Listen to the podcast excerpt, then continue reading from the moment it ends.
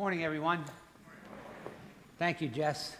It's a great, it's a blessing to have so many young men that God's working in their hearts and calling them into ministry and just watching them grow and develop and learn to lead God's people and be an example. So pray for Jesse and his dear wife.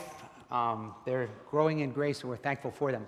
I want to welcome you. A couple things I want to mention real quick. First of all, maybe you saw some stuff over in the fields over there. Today is Lower Makefield Township's Community Day. So we have a booth over there, and we're looking at it as an opportunity to just meet people in the neighborhood, invite people to church, just make connections. So if you have time afterward, just there's all kinds of fun stuff over there. You're very welcome and just want to bring that to your attention. Secondly, don't forget that Kids Club registration's now open and you can register your children for that. But one last thing, and this is really important. I've said it before, but it's really important we need more helpers with children. We have a good problem. We have growing pains. We have 200 children coming on Sunday morning. So, specifically, I want you to pray about this. Okay, don't think everybody, anybody, somebody's going to do it. Think about whether God wants you to do this. We need a, helper on a regular basis for the 915 preschool. We need two helpers for the 11 o'clock preschool. We need a teacher for the 11 o'clock preschool.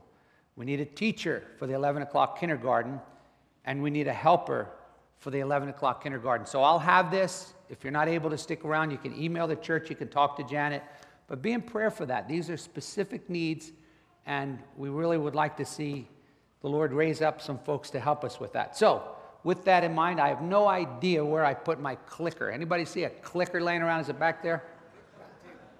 It what? Is it on the back table? Um, anybody see it on that back table? Okay. Can you throw it up here real quick? No, you thought he was going to do that. Um,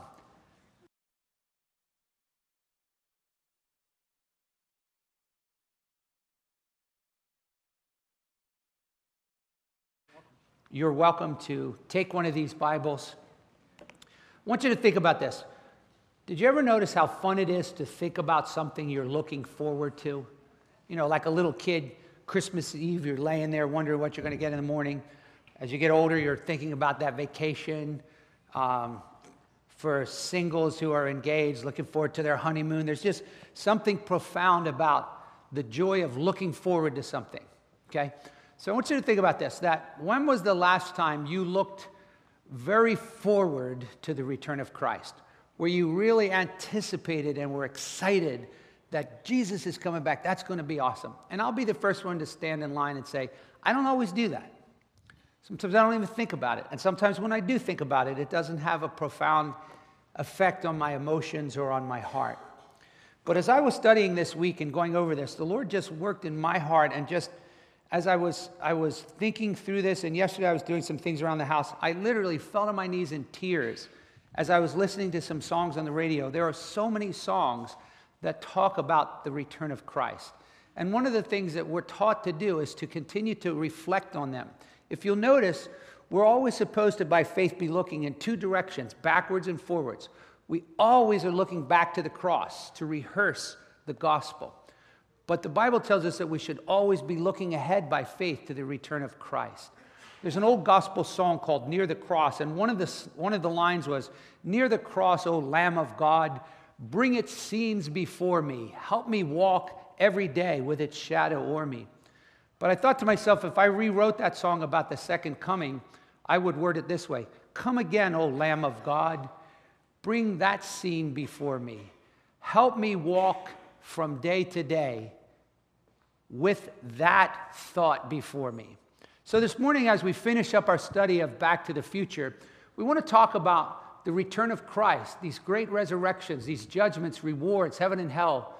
Now, we're not going to cover them all in detail, but I just want you to think about how you and I, as Christians, should be thinking about these things. And when you're not thinking about them on a regular basis, you, you need to recalculate. I need to be recalculated. People in profoundly difficult circumstances, like our brothers in Syria who are being deeply persecuted, they're thinking about the return of Christ all the time. They got nothing to look forward to in this life, but just to get through it. And so, if you're taking notes, I'm just going to go through some basic things. Please don't tune out and go, I already know this stuff. Because you may know it, but God will speak to your heart and revive within you what difference is it making? And how are you thinking about this? And are you anticipating and looking forward to the return of Christ? So, as simple as this when Jesus was taken back into heaven, one of the most basic verses, Acts chapter 1, when he was literally going up in the clouds, two angels said to them, verse 11, Men of Galilee, why are you looking in the sky? This Jesus who has been taken up from you into heaven will come in just the same way. You see him going up in those clouds? He will come in just the same way. He's coming back in the clouds. This morning, I want us to think about what difference does that make? So let's pray. Father, help us to be excited, convicted, changed as we anticipate the future. In Jesus' name, amen. Now, first of all, let me remind you that when he comes, it's not going to be something that people are going to go, What just happened? Everyone's going to see it. The second coming of Jesus Christ, when he comes out of heaven to earth, behold, he's coming with the clouds. Every eye will see him, even those who pierced him. Now, the sense here is that most people aren't going to be glad about this. It says, All the tribes of the earth will mourn over him. So it's not like everybody's going to be looking up going, Yes! But rather, the Bible says they will be saying, Hide us from the wrath of the Lamb, because the day of his wrath will come. But yet, many of us, if you're a believer, will be saying, Yes, Lord Jesus, we've been waiting for you. Now, I even thought about that. How can everybody see him at once? Is it going to be on television? Because remember, the earth is round, right? So if, he comes on this side of the globe, how are the people on the other side? I don't know, and I'm not worried about it. But somehow he's going to come in such a way that everybody's going to see him. And when they see him, I want you in your mind as a Christian to think about what will happen. Think about getting on a ride at Disney, Space Mountain, right? if I ever go on Space Mountain, I am going to ask people who have already gone on it, what should I expect? Because I don't want to get my neck jerked out of joint. I want to be, I don't want to be at my chiropractor. I don't want to have some surprise that I didn't see coming. So the Bible teaches that we should think about some of the profound things that are going to happen when he returns. Now, just think in your mind, what are some things that you expect to happen when the Lord Jesus returns? Well, first of all, maybe some of you haven't thought about this the first thing he's going to do is fight a battle and destroy his enemies. Because what we learn from Scripture is in the last days, there's going to be an increasing hostility towards God. And there is going to be an awareness that, that, that God's going to come back. And so the Bible tells us in the book of Zechariah that there will be a great war, an army. Some people call it the Battle of Armageddon, where many nations are gathered against the city of Jerusalem. And it's at that time when the Lord Jesus returns to the earth. Now, remember, we talked a couple weeks ago about the rapture. Some people think the rapture happened seven years before, some people think it's happened at the same time. But just mark in your mind, one of the first things that's going to happen is Jesus is coming to open up a can of wrath. Okay? So here's an example Zechariah 14. A day is coming for the Lord when the spoil taken from you will be divided. For I will gather all the nations against Jerusalem to battle. And the city will be captured, the houses plundered, the women ravished, and half the city exiled. But the rest of the people will not be cut off from the city. Now, here it is. Then the Lord will go forth and fight against those nations as when he fights on a day of battle. So, the first thing Jesus is going to do, he's coming to unleash his wrath against his enemies. Book of Revelation, as it describes the return of Christ, Revelation 19 as John has this vision of Christ. Remember, the first time Christ came to earth, he was called a lamb, and he rode on a donkey, a symbol of peace. But when he returns, he's coming as a lion, and he's riding on a white horse, a symbol of a conquering king. And John says, I saw heaven open and a white horse, and he who sat upon it is called faithful and true. And in righteousness, he judges, and notice, he wages war and he's clothed with a robe dipped in blood, and his name is called the Word of God. Now, all the armies which are in heaven, clothed in fine linen, white and clean. Now, who are these armies in heaven? Some people think it's just angels, while others would say it's angels plus believers, right? Because we're taken up, we're with him, and now we're coming back with him to watch him unfold his wrath. It says, From his mouth comes a sharp sword, so that with it he may smite the nations. Now, obviously, that's a metaphor. He doesn't have a, a dagger coming out of his mouth. but he rules them with a rod of iron. He treads the fierce wrath of God Almighty. So, the first thing that we need to be aware of is when Jesus comes back, all the way back in the Psalms, the psalmist said, Why do you nations rage against the Lord and say, We will not have Messiah reign over us? Because God already said, I have sent my son, and he will rule the nations with a rod of iron. So they're not going to like it. There's nothing they can do about it. So that's the first thing he'll do. But the second thing he'll do, and you know this, but just to be reminded, he'll raise all of the dead. Everyone who's in the grave right now will be resurrected. And you'll notice that he's doing that in order to judge both the living and the dead. Some people will still be alive when he returns, but there will not be a single grave that is left empty. And we don't need to worry about cremation or what if you were eaten by a shark. God's not going to go, oh, wrong year on wrong person, you know, Mr. Potato Head. Everybody's coming out of the grave. Now think about this. 2 Timothy 4:1, Paul says, I solemnly charge you in the presence of God and of Christ Jesus who is to judge the living and the dead. Picture that. You're going to be there. How many times have you heard me say this? One day you'll stand before God, and if He were to ask you, Why should I let you into heaven? Are you prepared? Have you thought about this? So, sure as we're standing here right now, if Jesus Christ comes back, we're going to be standing before God. And Paul appeals to that and his appearing in his kingdom. Now, later we'll talk about what's that going to look like. But for now, first of all, he'll, he'll raise the dead and he'll judge the living and the dead. But then we learn that another event will happen, and that is he will glorify all of his followers and he will reward them for their service. Okay, now, now think about we got followers all over the place, right? Some of those followers, their souls are in heaven right now. We talked about that. Their bodies are in the grave. But some of those followers will still be alive at his return.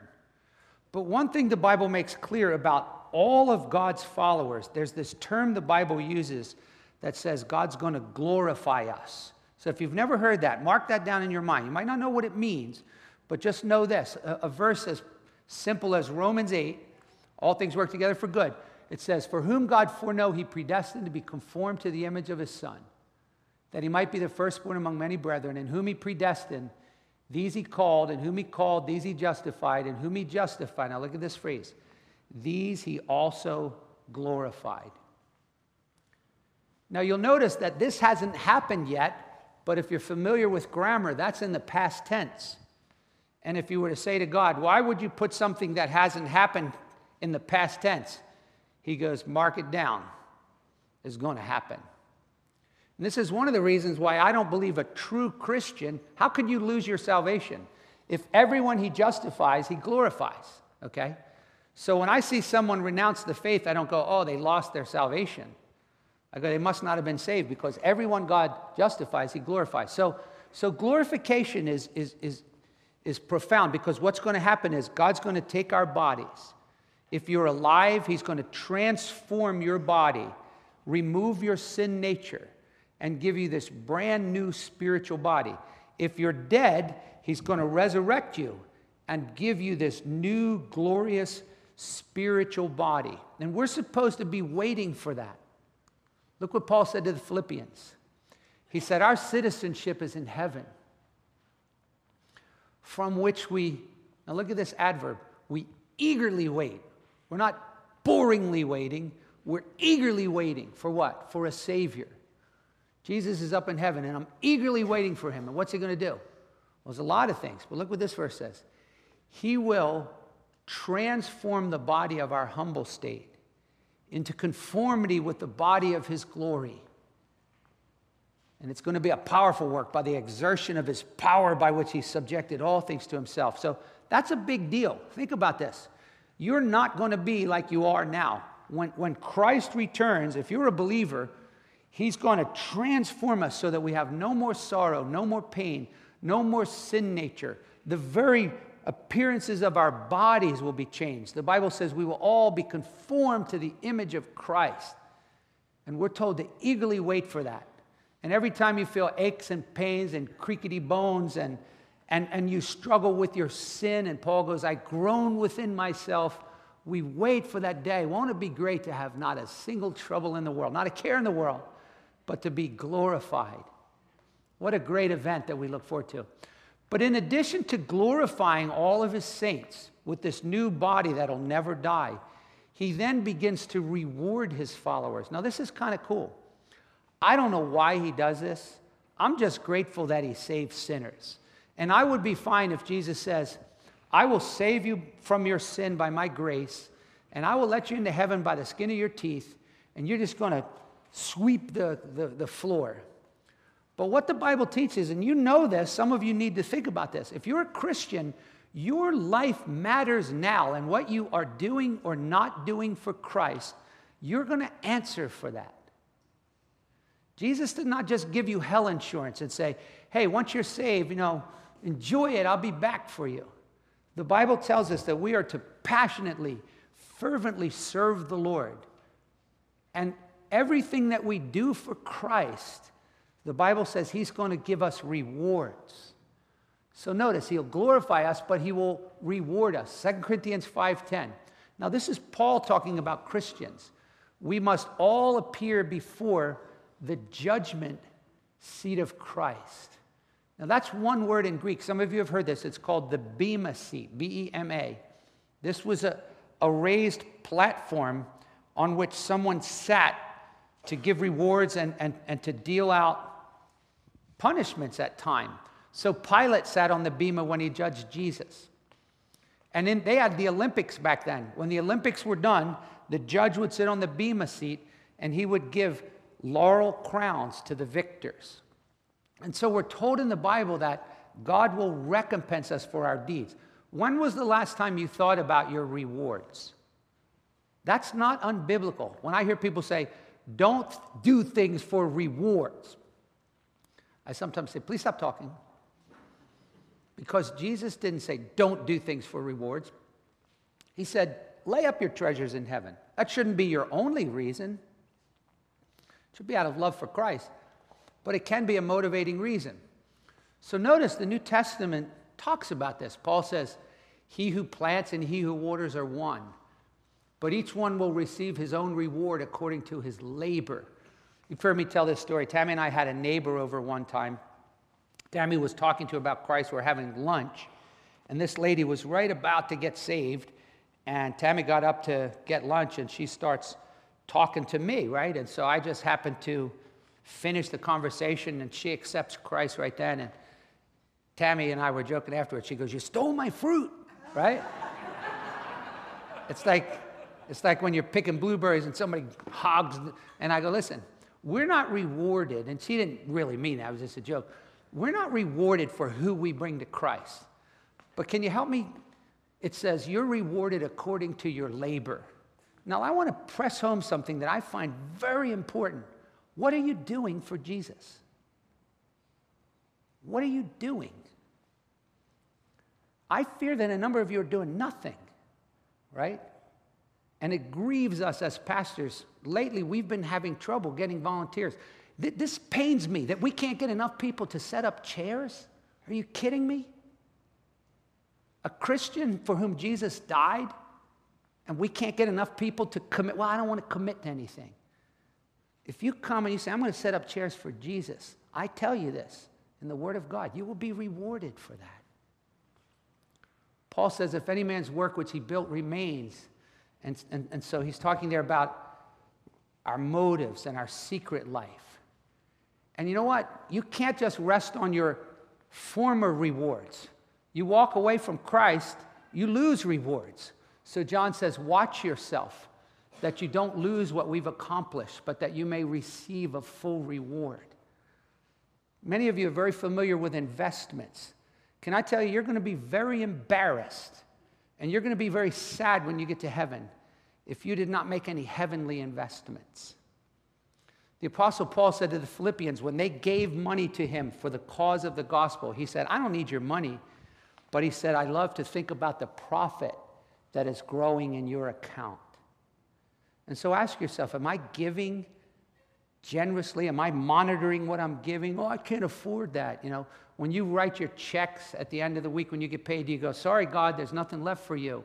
Or do you give to God first? Because that's, that's what Christians do. We generously give and we serve, and, and we know that God's going to take note of that, and we're going to lay up treasures in heaven. So, Jesus is, you're like, wow, never, he's going to do a lot of stuff when he comes out. That's going to be a busy day for him, right? He'll fight, destroy his enemies, raise the dead, glorify his followers. The next thing that he'll do, and, and I don't want you to think of these as like sequential, like he's got his, his day planner. He's like, all right, that's done. But, but they're all, you know, kind of going to happen in the same time, is that he will establish his kingdom on earth and begin to rule forever. In God's sovereign purposes, when he first created the earth, his kingdom was on earth. And his appointed ruler was Adam. He was a theocratic king. He was ruling and had dominion over the earth, right? But when Adam sinned, the Bible teaches that he lost that privilege to rule the earth and that the kingdom of God was on earth. Instead, as someone said, before Adam's scepter of ruling even hit the ground, the devil grabbed it. And in Luke chapter 4, he said, the devil said, All the kingdoms of this earth have been handed over to me. And right now on planet earth, while Jesus Christ is Lord of all and he reigns from heaven, his full kingdom authoritative rule has not yet been fulfilled on planet Earth. Jesus is not reigning on earth in the same way he will in the future. When you're walking down the street and you hear somebody use the F bomb and then the name of Jesus Christ and a swear word, I assure you that will not happen in his kingdom. And that's why, as Christians, we're told, pray, Lord, let your kingdom come on this earth. It's going to be just a little bit different when Jesus is on this earth, and I say that tongue in cheek, and he's reigning and ruling over the world with a rod of iron. And this is a profound event. As you're reading the book of Revelation, sometimes as it describes the return of Christ to earth, look at this, this verse. When the seventh angel sounded, there were loud voices saying, The kingdom of this world. Can you imagine when Jesus Christ comes onto this earth? and he takes over, the kingdoms of this world will become the kingdom of our Lord, and he will reign forever and ever. The songwriter said, Jesus shall reign wherever moon and wax shall wane. Every inch of this planet will be ruled by Jesus Christ in person. And when that happens, the 24 elders sit on the throne and say, We give you thanks, O Lord God, who was and were, who are and was because you have taken your great power and you have begun to reign. It's pretty profound.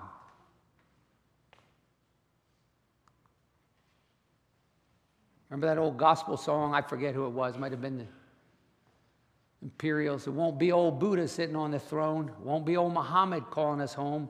It won't be Hare Krishna plays that trumpet tune. We're going to see God's Son, not Reverend Moon. Jesus is coming to reign and rule. And, and again, these are things that should get you thinking. Like, I want to th- tell me what it's going to be like. You know, you can go more in depth. We've got plenty of Bible teachers here who can help you we'll connect you with good books that'll give you more data. But notice the next one He will create a new heaven and a new earth. Now, Christians debate about when that will be, and I don't want to take time this morning to to get into a lengthy discussion, but some of you have never even heard this term, the millennium. In Revelation 20, it says he will rule for a thousand years. And then after that, he will create a new heaven and a new earth. Christians have different views on that. Some believe that it will be a thousand years on this earth, and that's called the, the premillennial position. He's going to come back before the millennium. Others believe that we're in the millennium that when Jesus comes back, the day he comes back, he's wiping everything out and, starting over. So I want you to think about this. There's a difference between a makeover and a new heaven and a new earth. If I took my car into the shop and they totally transformed it and repainted it and they said, Here's your new car, I'd say, That's not a new car. That's just a car with some, some, some touch up. So I want you to think about this vast universe. This is what the Bible says is going to happen. God said in Isaiah 65, Behold, I create a new, I create new heavens and a new earth. Now, I'm not sure exactly what this means, but look at this verse. The former things shall not be remind, remembered or come to mind. Now, one thing that may come out of that verse is people sometimes ask the question, what if somebody I love isn't in heaven? How, how could I be happy if they're not in the kingdom of God? I don't know exactly what that means, but that may somehow affect it. I don't think it means nothing will be remembered, but it will be different. Isaiah said, Just as the new heavens and new earth which I make will endure before me, so your offspring and your name will endure. But then you're going, Well, if he's going to make a new one, what's he going to do with the old one? Just put it in storage? Nope, he's going to torch it. That's profound. Think about that. We are looking for and hastening the coming of the day of God, because of which the heavens will be destroyed by burning. The elements will melt with intense heat. Some of you are going, My car? that house that I'm building in the mountains? And that's one of the reasons why we're taught in the Bible don't get so preoccupied with the stuff that we see that's down here on earth. It ain't going to last. And if I come out to my car and I see a ding in it, I don't like it. But at the end of the day, now God's going to probably test me. And I'm going to have a big ding in it. He's going to say, let's see how you. I'm coming. Look, if you did it, I'm coming for you. I want your insurance to pay for it, right? But according to his promise, we are looking for a new heaven and a new earth. Well, I'll tell you one thing is going to be different in which righteousness dwells. That will be the rule, not the exception. Would you say righteousness dwells in this earth? Sometimes it's hard to even find it anymore. As John described the new heavens and the new earth, he said, I saw a new heaven and a new earth, for the first heaven and the first earth passed away. And there's no longer any sea. And all of us fishermen are going, What am I going to do with that? Oh, I'm not going to get the deep sea fish. Doesn't say there's no more water, it says there's no more sea. Because as you study what the Bible teaches about the sea, the sea seems to be a, a, picture of rebellion. And God's telling the sea, thus far and no further. It, it's, it's instability, it's, it's, it's rage and tossing to and fro. The Bible doesn't have a lot of good things to say about the, the turbulence of the sea. It's beautiful. God made the sea and everything in it. But everything's going to be calm and peaceful. There's going to be rivers and a sea of glass or, or, or a lake of glass. He says, And I saw out of the holy city, New Jerusalem, coming down out of heaven from God. And I heard a loud voice from the throne saying, In this new heaven and new earth, God's coming. Behold, the tabernacle of God is among men, and he shall dwell among them. God's going to be here visibly. And they shall be his people, and God himself shall be among them. Does that sound like fun to you? Depends on what you think about God, right? Have you been redeemed so that you have affections toward God? Or you're like, what do I want to be with God for? He's, he's mean. And he shall wipe away every tear from their eyes. Some of you have tears this morning. Can't even think of the tears of shame, brokenness, pain, losing your children. You name it. Some of you, all of those tears from life sufferings, he will wipe them away and there shall no longer be any death. Nobody's going to, I thought the other day, please, God, don't let me bury my children. Ain't going to happen. Some of you might have caught. Did you, did you catch that McCain's mom still alive? She's like 106. Nobody wants to bury their kids. We don't have to worry about that anymore. There's no death. There's no mourning. You won't be sad. Unending joy. There's no crying. There's no pain.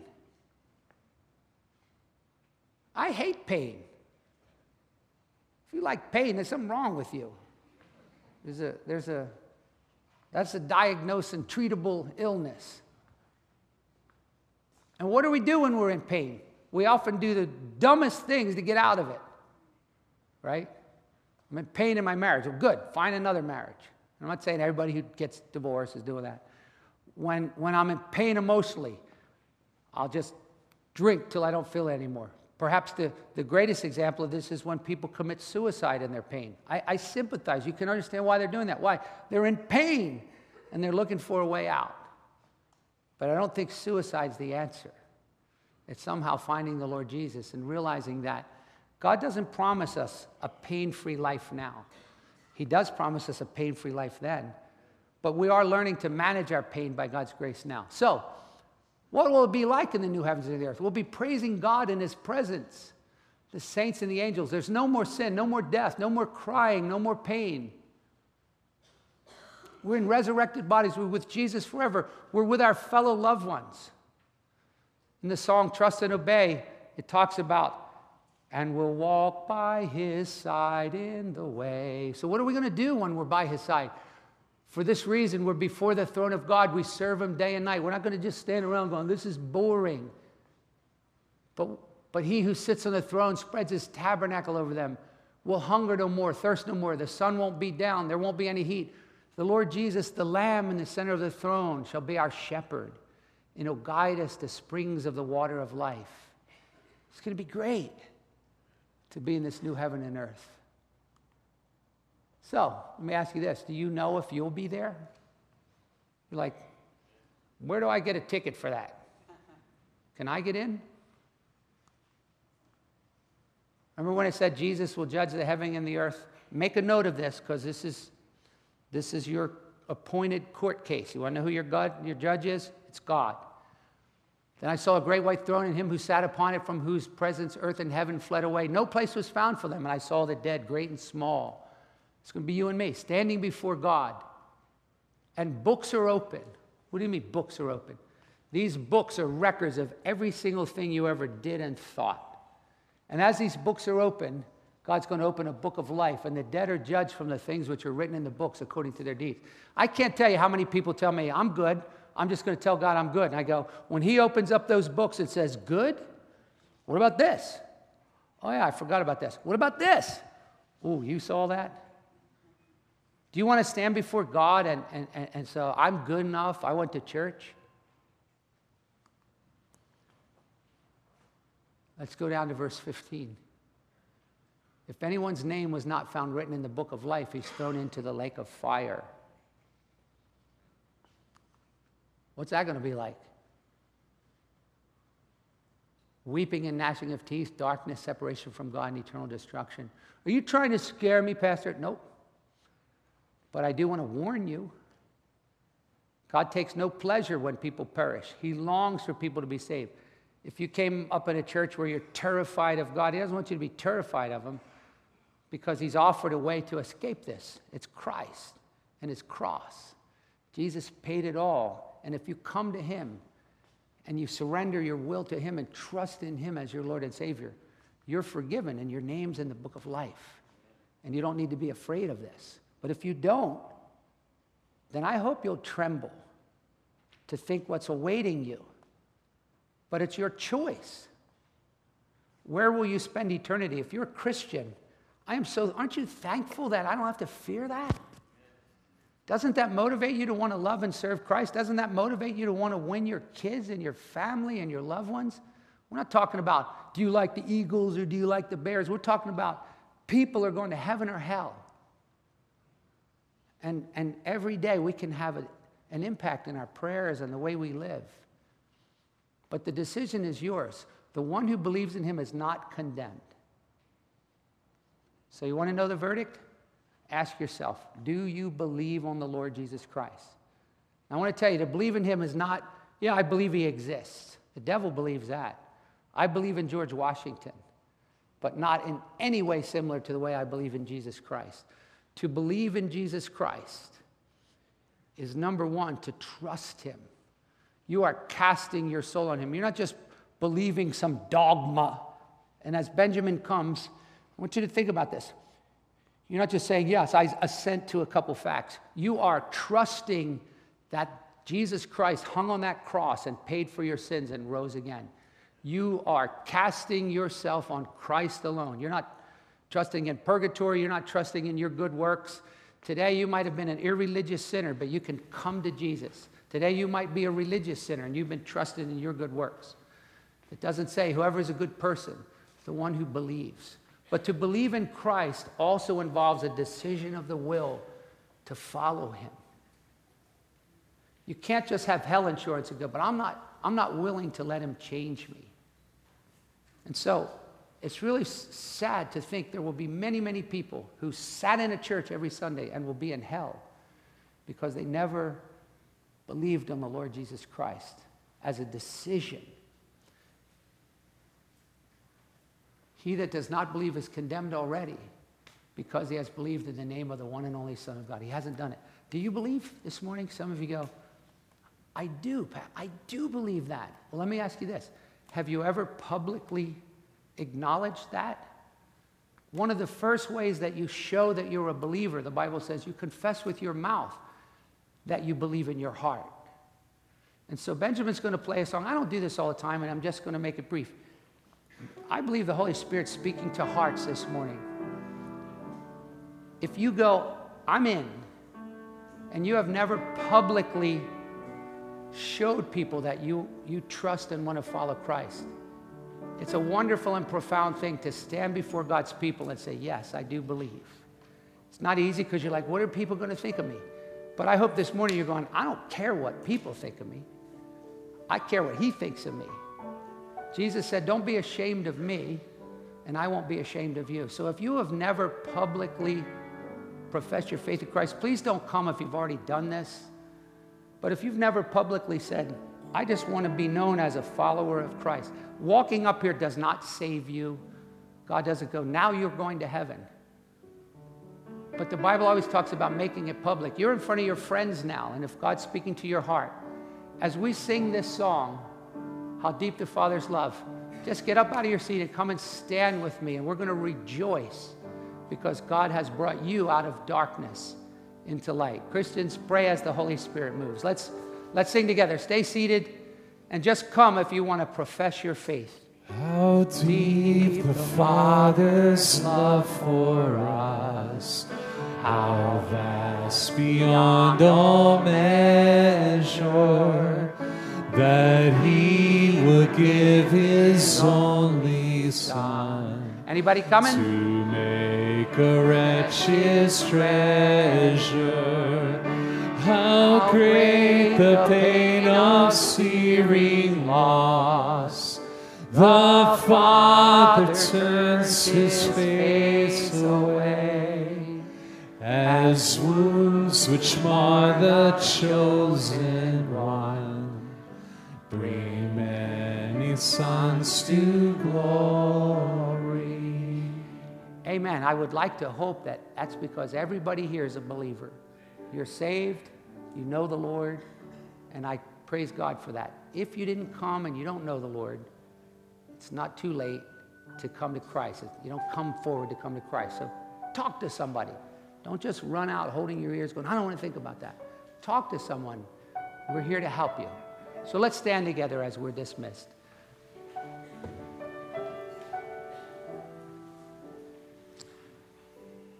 Jesus, thank you that you're coming again. We, we thank you so much that you're Lord of all. Bring your second coming, all of its scenes before us. And may we Christians love each other, forgive each other, serve each other, and live to advance your gospel. Bring our children, our grandchildren, bring those who have fallen away. Use this church as an epicenter for a spiritual earthquake in which the gospel rings out in our community. And we thank you, Lord, in Jesus' name. Amen. God bless you. Have a wonderful week.